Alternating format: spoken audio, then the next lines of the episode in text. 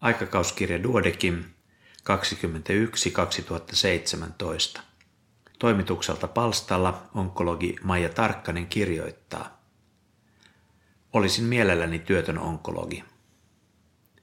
Suomen täyttäessä sata vuotta voidaan pysähtyä miettimään, miten elämäänsä voisi elää niin, että itsekin saavuttaa sadan vuoden merkkipaalun, mutta ei sairastu matkan varrella syöpään.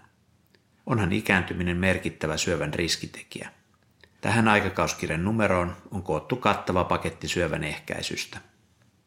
Ehkäpä ainakin osa asioista on monelle lukijalle tuttua, mutta tällaisena koosteena silti hyytävää luettavaa. Jopa puolet uusista syövistä olisi ehkäistävissä elintapoja muuttamalla, kuten Janne Pitkäniemi YM omassa artikkelissaan toteavat. Vielä enemmän alkaa kylmätä, kun miettii, mitä nuo elintapamuutokset tekisivät väestön muulle sairaustaakalle, esimerkiksi sydän- ja verisuonitaudeille. Jo jäätävän kylmä on miettiä, kuinka paljon yhteiskunnassa säästettäisiin euroja näiden myötä. Syövän ehkäisyssä korostuvat siis hyvinkin arkiset valinnat, eikä ratkaisu löydy lääkepurkista. On vaikea sanoa, miksi laajemmat elintapamuutokset ovat vaikeita. On toki huomioitava niin yksilön kuin yhteiskunnankin rooli ja vastuu. Toivon, että syövän ehkäisyä koskeva teemanumero tavoittaa laajan lukijakunnan ja edistää osaltaan syövän ehkäisyä.